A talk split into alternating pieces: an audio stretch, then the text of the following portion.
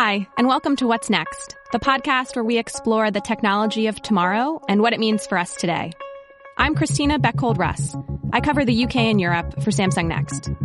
Over the next several months, we'll be sharing interviews recorded at this year's Tech Open Air conference in Berlin, where some of today's leading minds in technology gathered in early July. Each week, we'll highlight the human stories behind tomorrow's most groundbreaking innovations. In this episode, you'll hear from Chris Messina, the inventor of the hashtag. Chris speaks to Jonny Tiernan of Lola Magazine about a decade living on the edge of social technology, designing products and experiences for Google and Uber, and giving away many of his creations. Let's start with like telling us a bit about your story, how you got to where you are today, and what is it that you do? Well, I mean, I guess I got to where I am sort of um, in a somewhat haphazard way. Um, I studied design in school. You know, always loved uh, both technology um, and art, and um, design was the thing that kind of brought those things together. And ended up going out to Silicon Valley in 2004, and quickly got involved in the open source movement, and um, kind of I think the, the the trend for me throughout my entire life has been trying to figure out how to make social technologies that more and more people can use without having to go to a central authority or get permission from somebody else. And as a result, ended up getting involved in the early kind of open web community. And that led me to produce this idea like for the hashtag back in 2007. Mm-hmm. And then since then, I've worked at a couple big uh, tech companies like Google and Uber, mostly on platform strategy. Also had my own conversational AI startup and I've just kind of been all over the place. Cool. And uh, with having an open source background, how would you rate the current open source community and the current wave of, uh, I suppose, technological monopolization, we could say? Well, you know, open source is an interesting, um, I would say, strategy for achieving a certain set of outcomes, mm-hmm. um, where you make something that is expensive for someone else cheap for yourself, perhaps, or for your community. And by that, I mean, in the beginning, you know, Netscape sought to kind of, you know, make the web a more open place for more people to play and, and, build software, whereas Microsoft wanted to own it and keep it proprietary and charge people sort of a license for their software. Um, and so open source did a couple things. One, it allowed for individuals to contribute code to essentially projects to advance them in their own interests, but then also to organize large groups of people to address software problems faster and in, in, the open. So they would ultimately be probably less buggy. And so rather than waiting for a vendor like Microsoft to solve the problems, you could solve them yourself and then contribute them and then everyone would benefit from them. So where we are today, there's a lot of open source and in, in a lot of ways since 2004, I would say open source is no longer sort of a pejorative or seen as being like a negative aspect of software, but something that is, is part of the, the collaborative ethos of a lot of, you know, back-end software platforms and technologies. And I'm seeing a lot more, I think, collaboration and open sourcey behaviors kind of in the AI machine learning space where people are publishing papers, they're sharing their research, and essentially they're kind of showing their work. So I would say it's in that way alive and well, but running performant, scalable, distributed systems is actually quite difficult. So even though an individual could like set up their own website on their own web host, the number of things that you need to do to participate now, I think is much greater than it was before and it's more complex. So it's taken on a, a different role basically. Yeah, it's changing a lot over the years. Was there a personal turning point in your past that kickstarted what you do today? Was there a pivotal well, moment? You know, I think so. I, I grew up in New England, um, in New Hampshire, which is a pretty small state. I think I kind of grew up with like a chip on my shoulder a little bit. The turning point really was um, when I was kicked out of high school for building a Gay Straight Alliance website. I, at that point, you know, was running my high school's website. I'd built like all the club websites and I was just excited to like get people online and hopefully to address what I saw as all these communication issues between parents and students and teachers and faculty and administration. I was really hoping that the web would be this great publishing platform to bring everyone together. It just so happened that there were some ideas that I guess the world, or at least my high school, weren't wasn't quite ready for. Um, and so when I got kicked out, um, I realized that this social technology, this this platform of the web, was going to be incredibly powerful and incredibly important. And fortunately, um, the ACLU and GLAAD and some other organizations sued the school district to allow this Gay Straight Alliance to exist. And then I was like reinstated in school, so I was able to graduate. I think in that moment, you know, I realized like one, I had a lot of, I suppose, privilege to be able to work on these things and, you know, still like graduate. Whereas a lot of my friends for whom I was building like the Gay Straight Alliance website, you know, didn't have those same, that same access and that same privilege. And so I needed to work to find ways of distributing and disseminating more of that to more people. through the web and through web technologies. Yeah. It sounds like that's an ethos that you carried forward from that moment. Yeah, I mean, even you know, like because when I went to Google in 2010, I was really reluctant to do so. I'd always been very independent. I'd always kind of worked for myself. I'd always advocated for an open web or for open source, for giving access to more technologies to more people because I knew that I was able to do what I was able to do based on similar people doing similar things. And I really wanted to kind of like pay that forward. And you know, it's not that like when I went to Google, like I lost that ethos, but you know, obviously you're working for a paycheck and you have to think about the context that you're in. They're giving you money so that you'll do the thing for them, not just for whatever it is that you think is the most valuable thing. And yeah, I think that that drove me, um, and a lot of things that I've done like since then. And were there any moments when you wanted to throw the towel in? And if so, how did you coax yourself around to continue on?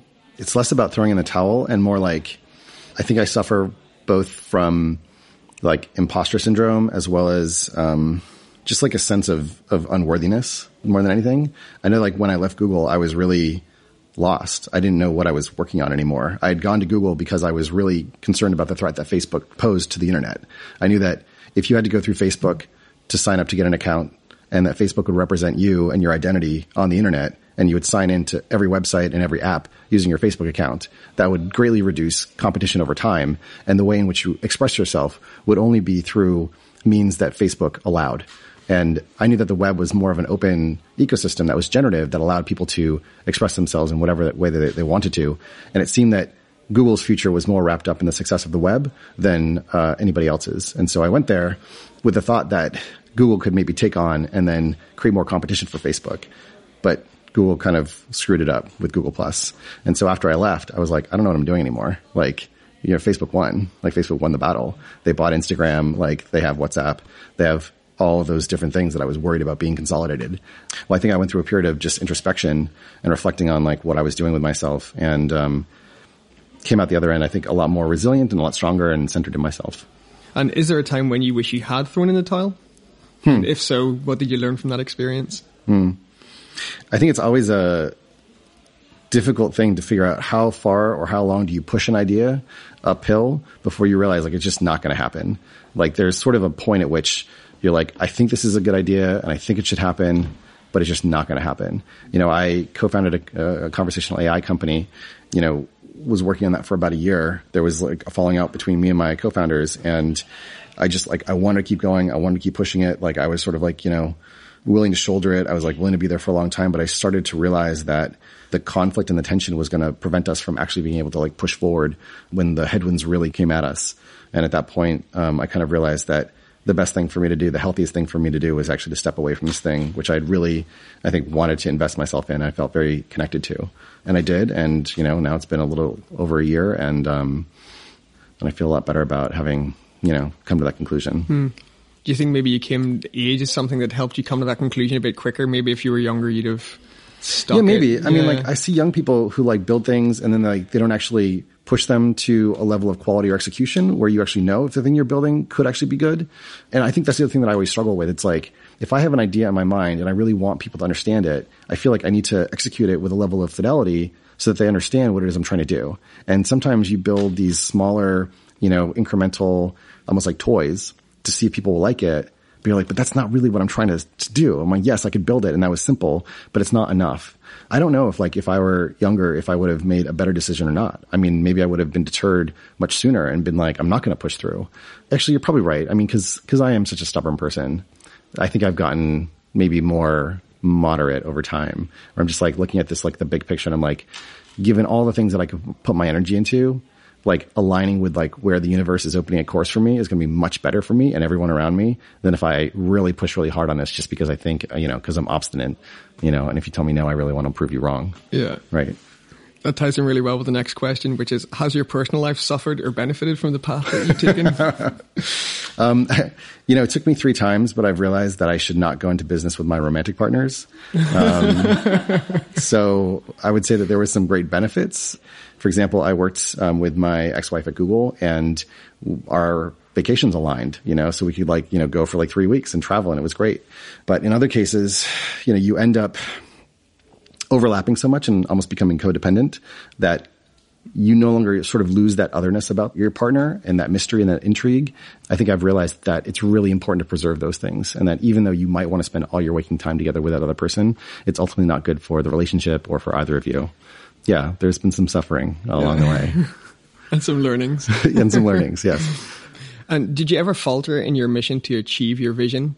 For sure. In different ways too even the first time, like when I went into Twitter's headquarters with like the idea for the hashtag, mm-hmm. um, and they rejected it and they said it wasn't going to work. like I was like, oh, well, I don't know anything, so I suppose I should just, you know, walk away with my head down kind of thing. But then like the next day I was like, whatever, like I have friends that, you know, think this is okay and I think this is still a good idea. And for some reason I feel this is like really important.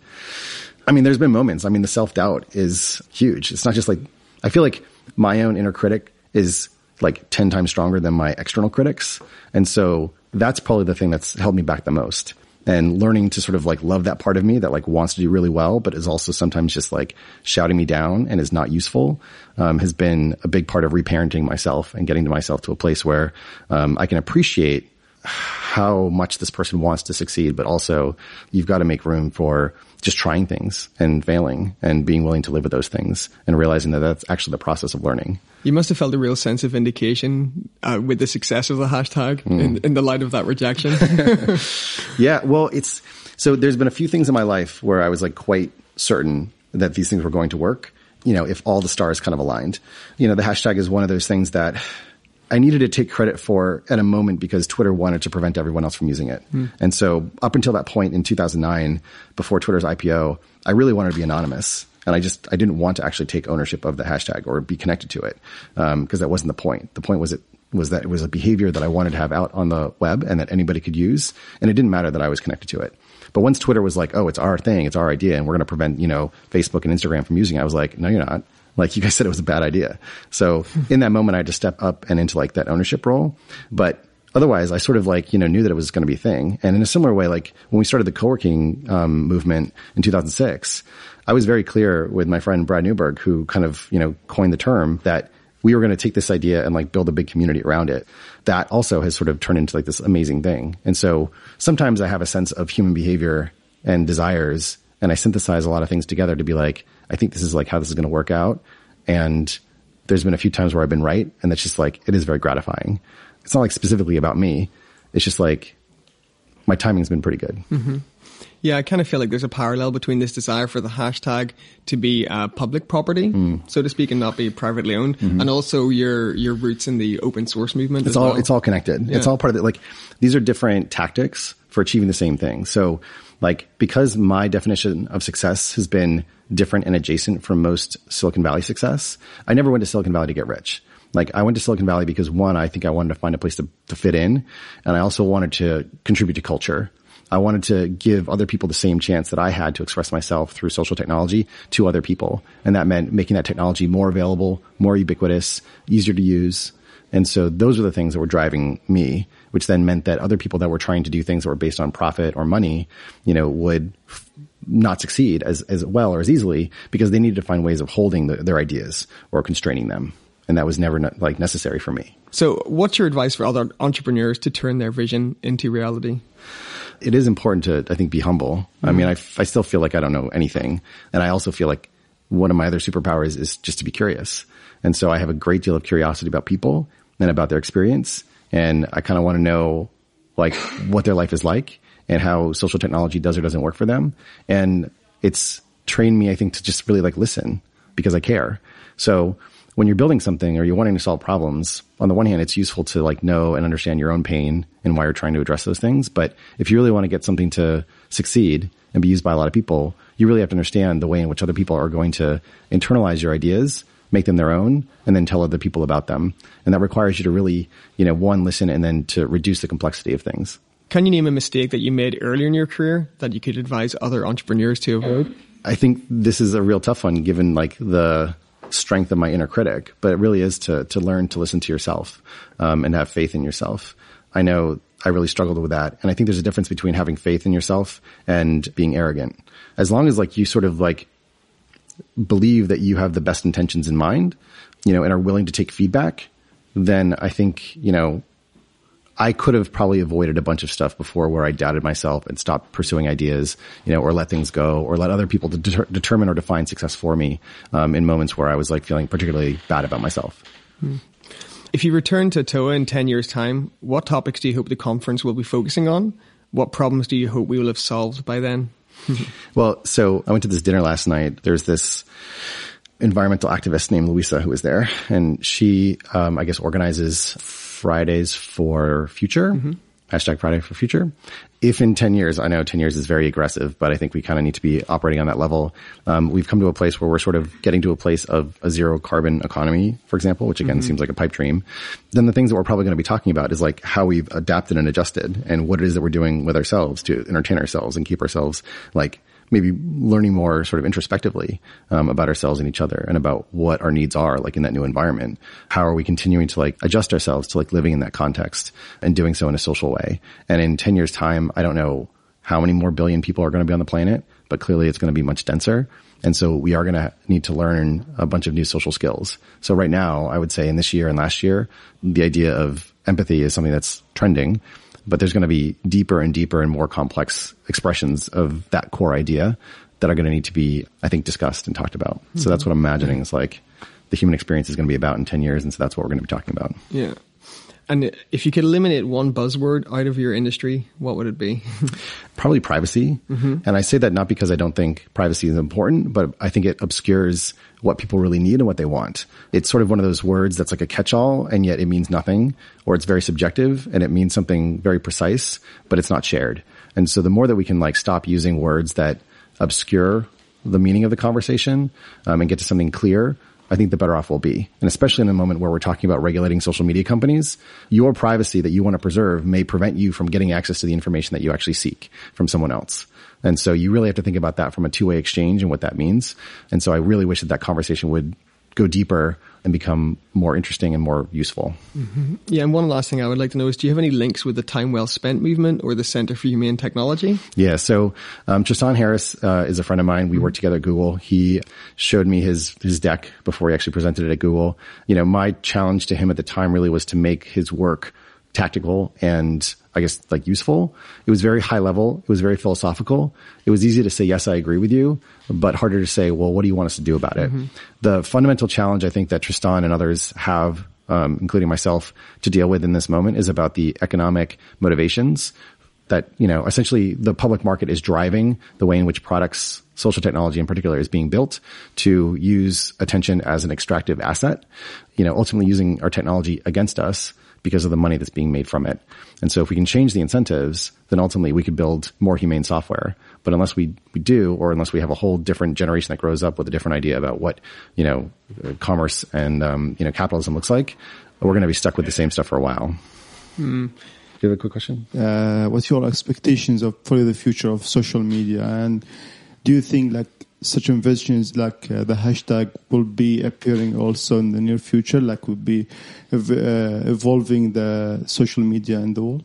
You know, kind of like the thing that I've been focusing on in the last year or so is looking at the ways in which social media has been negatively used and then seeing the ways in which we're trying to solve the problem with technology, like pure digital technology. Um, we're trying to manipulate people into going into either private groups or private channels because Facebook doesn't want to be in the business of like censoring content because that would ruin their business. So it seems to me that the thing that needs to improve over the next while is the is the people using social media themselves. Like, and so I've started to really remove this notion that we are separate from our technology. We are actually extending ourselves by our technology. The fact that I wear a watch and know the time, like I don't think about it as like a separate thing. I just like look at my wrist and like I know the time. So we are becoming our phones and our phones are becoming us. This is a little bit adjacent, but like to answer your question, like there's always going to be a need for people to find each other, to meet, to use, you know, flags and signals to reach each other. The hashtag is one of those. And so I imagine that there's going to be different versions of those in different types of social media, which has levels of uh, richness. So for example, in visual media, you might have um, stickers or GIFs. And those are a way of like finding other people or communicating. In 3D space, you'll have a different set of you know, signs and forms. I think it's going to be really interesting for people to be able to create synthetic versions of, the, of, themselves that are not necessarily true to who they are in the meat space world and are different. And then other contexts where you do want to present yourself as really who you are. So I see those things kind of, I guess, being where things are going to evolve with greater or less degree of fidelity in different contexts. I was just wondering, it, it, popped in my head those alternate versions and dark mirror of social networks, and I think I've heard and read that in China, a certain version of that is actually happening. Are you aware of any efforts being made in this direction in Europe and the United States, which pretty much lead the social networks here? Uh, or is this even a topic? Are people mindful in these large organizations that we we gotta be careful to not stray down that path? Or you may become more connected than you wish, and you may, may be forced to abide, uh, abide by those rules of the social networks. Yeah, I mean, I think that those things are definitely happening. I mean, you know, one of the other buzzwords, of course, is like blockchain, and there's a desire to sort of put everything into some digital form. And that change is going to have a great deal of consequences because we don't know how governance actually works in that world. We also don't know what happens when you introduce these types of technologies to a broad um, human population that is uninitiated in how these things work. So as of 2019, 50% of the global population is connected to the internet, but over the next 10 years, the next 50% will be connected. That next 50% is not digitally literate. And so they're going to experience and come into a digital media world that um, is going to seem on the one hand very magical, but on the other hand can be very draconian based on those types of controls.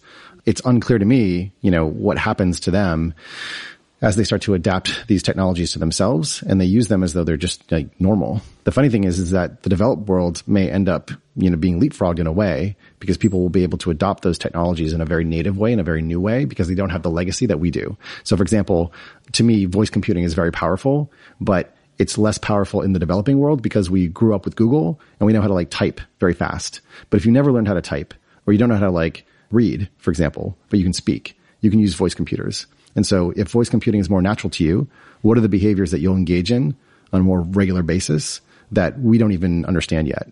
So they may be the ones that actually drive the future of like AI and conversational agents because we're so immersed in a world that allows us to type and text so naturally. Um, and so I think that's super interesting to think about where that goes. For example, I was thinking, so we automatically see, we have eyelids. Eyelids are like shades that prevent us from seeing, but your voice is something you have to generate. And if, for example, there were a law that forbid you from being able to speak because of the power that you would have in a digital context, what would that mean? What would that mean if you were literally gagged or muted? And so you couldn't operate like a search engine, like, which is a voice controlled system. All of a sudden, free speech takes on a very different import in a world where literally we're talking about like voice and speech in that sense. So I don't know where it goes. I mean, obviously there's Black Mirror, which, you know, demonstrates a set of ideas. Hopefully, um, again, if we were doing a better job building better humans to build these things, I know it sounds very naive. Um, we may, we may end up in a better, you know, more resilient space. I'm just wondering if you think we're, with in respect of social media, we're heading in the right direction and things are getting better, and if there's a you know if there's a chance to kind of like quell this attention grabbing economy would it be possible for example to have an open source non-profit driven social media that would emerge to compete with existing ones? I don't know that that's like the relevant layer to solve the problem. I really think it's about um, human norms and expectations. And we've lived through the fastest change in media i think in all of human history. And so there's a generation that either needs to become very plastic in the way that they see and relate and understand that they have a responsibility for how they amplify their voices through social media and social technology because individual humans have never had that power before. The Gutenberg press and things like that were, you know, mostly reserved for like the churches and for a small number of very powerful people. Now we've democratized those powers, but it's very unusual and very strange. And suddenly like we love this power and we can make people feel horrible, right? And that's a superpower that we didn't have before. And suddenly you have to realize with great power comes responsibility as, as Spider-Man has taught us. Um, and yet people haven't for some reason gotten that message, um, because they're not seeing the consequence of their actions on someone else. They're saying negative things in a digital space and it feels good in the moment because of all of our mammalian programming, but we have to unlearn some of those things. So I think the deeper issue really is, and perhaps I'm, I'm hopeful and optimistic that a generation grows up seeing that, like a young generation. They see how horrible we treat each other and they're like, I don't want to do that to people And so maybe they will start to train us to behave differently. Um, and that'll be the way in which we sort of address these issues. But I don't think it's about open source or even necessarily like the economic model. I think it's about people realizing the power that they have and taking responsibility for them. Yeah, it doesn't matter whether it's a non-profit service, it's still going to expose the worst aspects of humanity Yeah. that we need to confront and change. Yeah. I mean, there's been so many efforts that have tried it. And I just think that it's not in the technology, it's in the people. okay.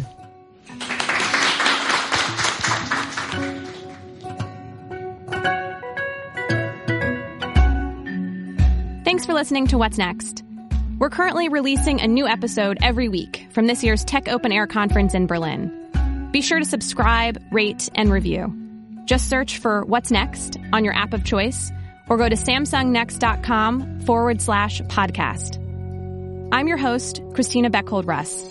This episode of What's Next was produced by Rachel King, Laura Flynn, and Eliza Lambert, with Claire Mullen as sound engineer for Pod People. If you have questions or suggestions, we would love to hear from you.